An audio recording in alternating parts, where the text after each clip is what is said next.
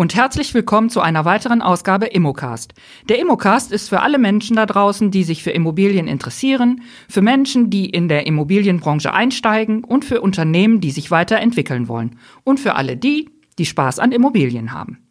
Unser heutiges Thema sind die Entwicklung von Tiny Häusern und wir blicken auf ein spannendes Projekt in der Schweiz über Mikrowohnungen. Mein Gast ist Jonas Kemper. Er studiert Betriebswirtschaft mit dem Schwerpunkt Immobilienmanagement in Bochum und ist Dualstudent bei Mein Makler im zweiten Lehrjahr. Jonas interessiert sich sehr für übergreifende Themen der Immobilienwirtschaft und wir haben viel gemeinsam zu unseren heutigen Inhalten recherchiert und gelesen. Jonas gibt uns einen spannenden Einblick in die Welt der Tiny Häuser und erzählt uns von einem gestarteten Projekt in Zürich über Mikrowohnungen. Herzlich willkommen, Jonas. Ja, Conny, ich freue mich auch wieder hier zu sein und wir haben heute wirklich ein sehr spannendes Thema, also bleibt gern dabei. Ja, dann wollen wir direkt mal starten in das äh, Unternehmen Tiny Häuser und Mikrowohnungen. Was ist ein Tiny House? Wäre jetzt mal meine erste Frage, was du dazu herausgefunden hast und was bewegt Menschen, in ein solches überhaupt zu ziehen? Also grundsätzlich sind Tiny Häuser so etwa 15 bis 50 Quadratmeter groß, also wirklich nicht ähm, groß. Dabei geht es in erster Linie darum, ähm, dass Räume ja mehrfach genutzt werden, also dass Küche, Badezimmer, ähm, gegebenenfalls Wohnzimmer und Schlafzimmer eben zusammengelegt werden und ähm, wie gesagt die Räume individuell ja mehrfach genutzt werden. Ähm, dabei gibt es verschiedene Möglichkeiten, diese Tiny Häuser eben umzusetzen. Also das gibt es zum einen auf Rädern oder auch an festen Plätzen. Ähm, und die werden teilweise eben auch zu Wohnzwecken oder also auch als Büro genutzt. Ähm, Gerade auf Messen ist das auch immer mehr zu sehen, ähm, dass sie da als Messebüro auch genutzt werden ähm, was Menschen dazu bewegt, in Tiny House letztendlich einzuziehen, sind einfach die Themen jetzt auch unserer Zeit, also Wohnungsnot, ähm, alternative Wohnkonzepte, dann natürlich kostengünstiges Wohnen, was äh, natürlich für viele Menschen auch wichtig ist, ähm, dann ein gewisser Minimalismus und ähm, die Freiheit, Nachhaltigkeit und Ökologie auch umzusetzen und äh, das Leben in letzter Instanz auch irgendwie zu vereinfachen und äh, ja, da ähm, ja das Leben eben ähm, minimalistisch zu gestalten und äh, da eben das auch in den Wohnräumen umzusetzen. Okay, auf dem Weg zu deinen Recherchen hattest du mir von einem ähm, coolen Projekt erzählt in Hannover. Was hat es damit auf sich? Ähm, da haben wir das Tiny House Village. Ähm, das ist ein ganz cooles Projekt. Das hat äh, ein Paar umgesetzt. Ähm, die haben ursprünglich ähm, ein Tiny House für sich selber gebaut und ähm, haben jetzt ein richtiges Dorf aufgebaut, wie der Name schon sagt. Und ähm, mittlerweile wird, werden dort auch Übernachtungen angeboten und es gibt halt äh, feste Bewohner, die in diesem Dorf leben. Und es gibt eben auch, ähm, ja, wie gesagt, dieses Hotel, ähm, wo dann Leute sich einmieten können für ein paar Nächte und äh, ja, das Gefühl der Tiny Häuser und des äh, Lebens dort ähm, mitfühlen können und nachempfinden können. Okay, äh, kann ich in Hannover sowohl ein Tiny House kaufen als auch anmieten? Ähm, also wie gesagt, diese Hotels kann man, äh, diese Tiny Häuser als Hotel kann man anmieten. Ähm, ansonsten gibt es natürlich auch äh, Tiny Häuser, die da zu kaufen sind. Ähm, es gibt hier auch in Hamm einen äh, Tiny House Bauer, äh, ganz in der Nähe letztendlich, ähm, der das Tiny House individuell umsetzt. Der hat verschiedene Modelle und äh, da kann man sich dann sein Tiny House bauen lassen und das natürlich gegebenenfalls entweder auf Räder setzen oder dann eben auch an seinem festen Platz aufbauen, wenn man dann ein Grundstück gefunden hat.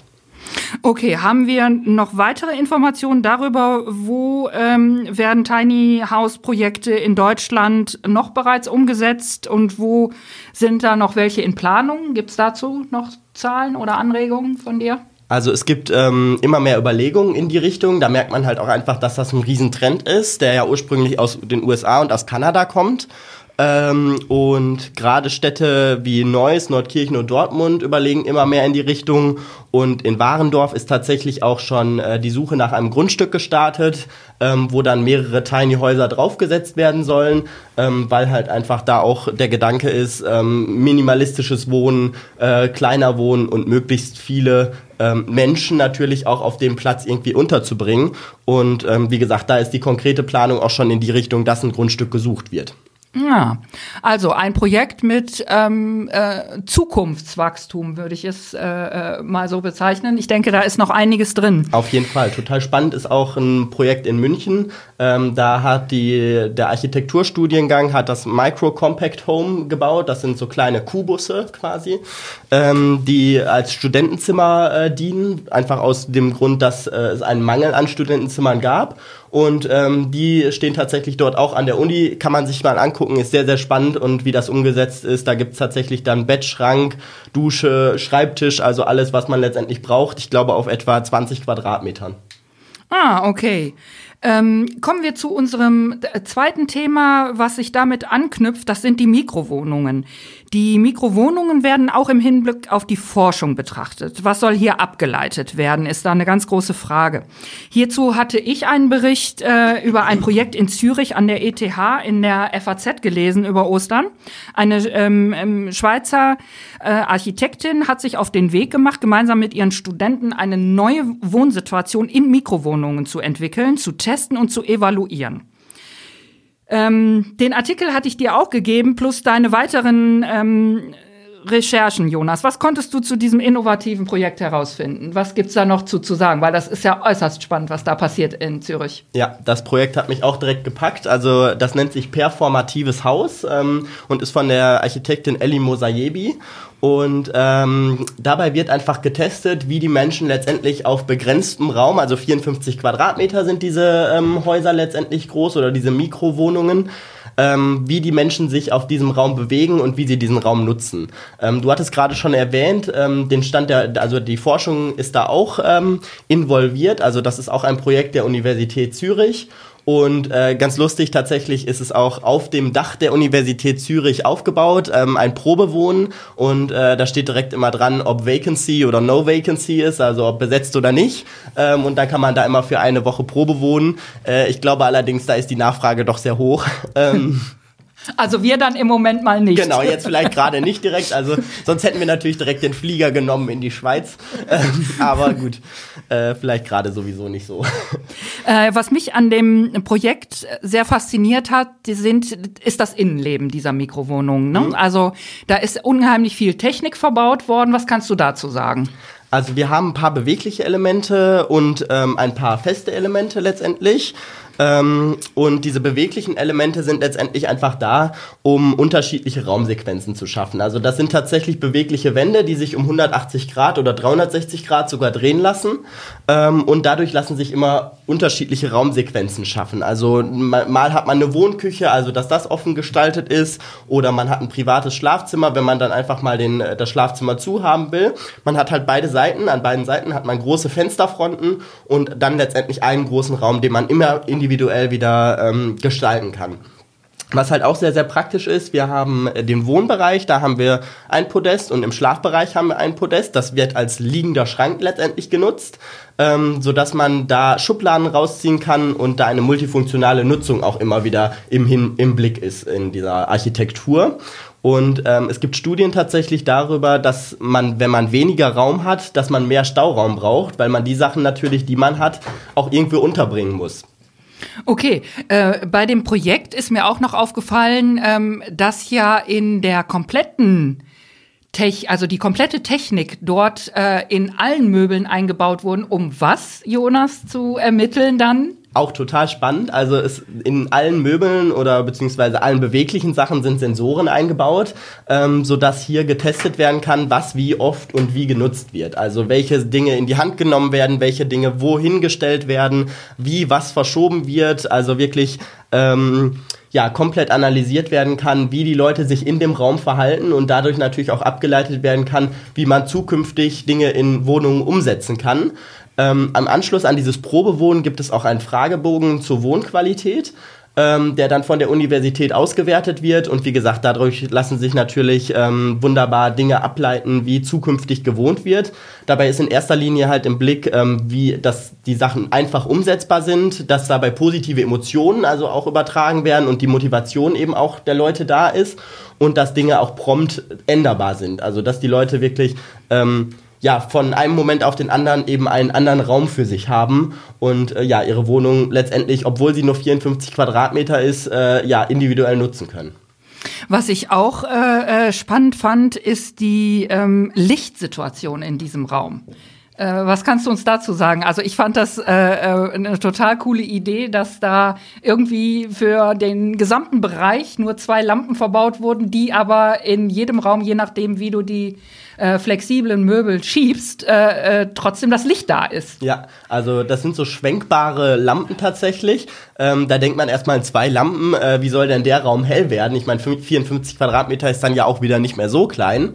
Ähm, aber die lassen sich tatsächlich, da sind so Autogurte tatsächlich dran und dann lassen die sich ähm, von der einen Seite zur nächsten rüberschwenken, je nachdem, wo man dann das Licht braucht. Ähm, das sieht total lustig aus, sieht wirklich wie so ein Kran aus, der über allem schwebt und dann äh, hat man halt immer da das Licht, wo man es letztendlich braucht und dafür braucht man dann letztendlich dann doch nur zwei Lampen. Okay. Ähm wir reden aber äh, nach wie vor immer noch von einer äh, Leichtbauweise. Kannst du uns irgendwas äh, zusätzlich noch zu dem verbauten Material und zur Konstruktion sagen? Also das ist auch ganz interessant. Äh, dabei wird sich ähm, der Holzbauweise von Fertighäusern bedient. Also letztendlich so ein Rasterbau. Sieht aus wie so ein Schachbrett, könnte man fast sagen. Ähm, und diese werden halt im, in der Werkstatt schon äh, gefertigt und dann vor Ort nur noch zusammengesetzt. Das ist halt natürlich eine sehr, sehr leichte Bauweise und eine sehr, sehr unkomplizierte und auch eine kostengünstige letztendlich. Und ähm, das ist letztendlich, das kann man sich vorstellen wie so ein Kartenhaus, das dann einfach zusammengesteckt wird und äh, das sich dann gegenseitig hält. Und äh, genau, wie gesagt, gerade bei diesen Mikrowohnungen wurde sich jetzt auch viel ähm, ja, Holz bedient und ähm, viel Holz ist auch tatsächlich sichtbar. Wir haben Linoleumboden in dem Apartment selber drin. Ansonsten sind die ähm, Holzwände tatsächlich direkt sichtbar und äh, lediglich angestrichen. Aber es ist auch sehr, sehr spannend, sich das mal anzusehen. Ähm, tatsächlich kann man im Internet dann auch direkt sehen, wie die Wände sich bewegen und äh, was man da für Raumsituationen eben schaffen kann. Okay, und ähm, dieses Architekturbüro ähm, in der Schweiz hat ja jetzt schon den ersten Auftrag bekommen ohne dass das Projekt gänzlich abgeschlossen ist. Aber äh, nichtsdestotrotz werden jetzt die ersten Mikrowohnungen von diesem Büro gebaut. Kannst du da noch irgendwas zu sagen oder ist das noch so ein bisschen ein Geheimnis? Ich hatte da so zwei, drei Zeilen ähm, auf der Internetseite verlesen können, dass eben halt dieses äh, ähm, Projekt äh, noch nicht zu Ende ist, aber dennoch äh, der erste Auftrag Großauftrag für das äh, Architekturbüro da äh, schon in Sicht ist. Genau, also das Architektur von äh, der Architektin Frau Mosajebi ist halt wirklich da ein Spezialist auf diesem Gebiet der Mikro-Apartments und ähm, ja, in Zürich wird jetzt auch das erste Projekt tatsächlich wirklich umgesetzt, also das ist nicht nur in Planung, sondern das wird auch umgesetzt Aha. und ähm, das äh, sieht man eben auch, dass das wirklich Anwendung auf dem Wohnungsmarkt findet, also die Forschungsergebnisse werden quasi noch ausgewertet, aber die ersten Investoren ähm, merken halt auch schon, dass das ein riesen Markt ist. Man merkt halt einfach, ähm, man muss sich überlegen, mal vor Augen führen, ähm, 75 Prozent äh, der deutschen Haushalte sind äh, ein- oder zwei Personenhaushalte. Und ähm, dabei muss man natürlich immer denken, gut, aktuell wohnen die vielleicht eher in einer kleineren Familienwohnung, aber ist das wirklich das, was die Menschen suchen? Also ist das das, was äh, ja gebraucht wird? Und äh, dementsprechend geht eben immer mehr der Trend dazu, diesen ein- und zwei Personenhaushalten auch ähm, das zu bieten, was sie wirklich suchen. Also quasi weniger Platz, aber besser umgesetzt und ähm, mehr auf die Bedürfnisse letztendlich auch einzugehen. Okay, da sind wir schon bei äh, den Bedürfnissen von Single-Haushalten, bei der Entwicklung von äh, Tiny-Häusern oder auch den Mikrowohnungen. Ähm, Vielleicht können wir da noch mal so ein bisschen drauf eingehen. Ähm, ich weiß von dem Projekt in ähm, Zürich, dass die Architektin sehr wohl ausgewählt hat, eben halt nicht nur Studenten in diesem Projekt dort wohnen zu lassen, sondern wirklich durch alle Altersklassen zu gehen und sowohl ähm, Singles als auch Paaren die Möglichkeit zu geben weil sie da äh, eine umfassende Recherche eben haben wollte, wie sich das gesamte Wohnen auf unsere Bevölkerung ähm, quasi auswirkt. Wer ähm, in diesem Projekt so teilgenommen hat, kannst du da noch was zu sagen? Oder wo liegen die Bedürfnisse? Ist das eher der Single-Haushalt oder meinst du, ähm, wie sind da die Erkenntnisse? Äh, würden da auch Paare einziehen wollen? Also grundsätzlich ähm, hatte ich ja gerade schon gesagt, dass das sehr, sehr viele sich darauf beworben haben. Aber genau, die Architektin hat und äh, die Universität hat natürlich darauf geachtet, dass sie es breit gefächert haben letztendlich auch, damit möglichst ja aufschlussreiche Ergebnisse auch dabei rauskommen. Also da haben wir wirklich ähm, von Kategorien 18 bis 30-jährig bis über, über 70-jährig. Also ähm, da wir werden wirklich alle Altersgruppen und äh, Schichten abgedeckt und ähm, Dabei ist natürlich dann auch zu betrachten, wer da letztendlich natürlich auch den Bedarf zu hat. Also ähm, ist es immer die Frage, gerade bei so ähm, Mikro-Apartments ist auch eine gewisse Grundausstattung ja immer dabei. Und ähm, Menschen, die letztendlich auf wenig Platz leben, ähm, ziehen auch häufiger um. Deswegen ist halt dabei auch die Überlegung, dass, äh, wie gesagt, diese gewisse Grundausstattung einfach auch dazu, dafür sorgt, dass die Menschen einfacher letztendlich umziehen können und sie ähm, ja nicht so ein Ballast, sage ich mal, darum geht's ja auch bei diesen Tiny-Häusern immer wieder wieder, ähm, dass man nicht den Ballast so mit sich schleppt und einfach einen minimalistischen Lebensstil natürlich auch in gewisser Weise lebt. Und ähm, genau, Zielgruppe sind da natürlich äh, Paare und Singles. Ähm, ab drei Personen ist natürlich dann zu viel. Das äh, kriegt man da jetzt nicht direkt umgesetzt. Ähm, sicherlich gibt es da auch Optionen, da auf wenig Platz natürlich zu leben, aber ähm, in dem Fall sind es natürlich Singles und äh, Paare, die da angesprochen werden. Mhm. Spannend fand ich auch die äh, Aussage, dass dann ähm, aufgrund dieser neu geschaffenen Wohnkultur ähm, äh, wurde noch mal sehr die alte Wohnkultur, die wir heute in unseren Apartments oder in den kleineren Wohnungen haben, wenn wir mal daran ja, überlegen, genau. ne, äh, wir ziehen mal schnell das äh, Sofa aus, ja. um unser Bett zu richten. Und ähm, das waren eben halt so Einzelfrequenzen, ähm, ja, sehr spannend, wo, wo diese Architektin eben halt drauf geachtet hat und gesagt hat, das ist doch eine Welt, die ist vorbei. Das sind nicht unsere Bedürfnisse, genau. Genau, ja. da, das wollen wir jetzt irgendwie anders haben und dadurch wird das ganze Projekt so spannend. Ja, ich bin gespannt, ähm, wenn sie äh, irgendwann komplett evaluiert hat und ähm, das erste Projekt umgesetzt ist, ob das auch äh, in anderen Ländern äh, Anklang findet. Auf jeden Fall. Äh, gelesen habe ich schon, dass äh, sich äh, auch Skandinavien da sehr für interessiert, obwohl das liegt auf der Hand. Genau, offensichtlich. Also, ja, genau. Man kann sich vorstellen. Genau. Ähm, ja, kommen wir doch äh, zu der spannenden Frage, welche Projekte äh, wie diese werden auch zukünftig Anklang finden? Was meinst du? Also ich glaube, dass das einfach wirklich ein, ein spannender Markt ist und eine spannende Sache, äh, die immer mehr Anklang finden wird und dass das auch zukünftig weiter umgesetzt wird. Man sieht es in Zürich jetzt, man, die ersten werden umgesetzt, in Warendorf wird nach einem Grundstück gesucht für Tiny Häuser. Also ähm, aktuell lebt jeder Deutsche auf 46,7 Quadratmeter. Das muss man sich mal vor Ups. Augen führen. Das ist ja total viel. Das ist auch seit den 70er Jahren stetig gestiegen. Aber ich glaube, wie gesagt, der Trend geht definitiv wieder in die Richtung, dass man einfach auf weniger Quadratmetern lebt und ähm, letztendlich das Ziel auch verfolgt, ähm, ja, den Grundriss so anzupassen, dass man eben auf alles reagieren kann, auf Änderungen der Lebensumstände, dass man gewisserweise auch natürlich einen flexiblen bzw. einen wandelbaren Raum hat, ähm, den man individuell nutzen kann und äh, dabei sind natürlich Drehtüren, Schiebewände und ähm, solche Dinge eben ein Riesenthema, auch wenn immer wieder gesagt wird, ähm, solche Dinge sind überflüssig in der Architektur, ähm, weil sie nicht genutzt werden. Aber gerade Frau Mo Mosayebi äh, vertritt da eine andere Ansicht und äh, glaubt einfach, dass das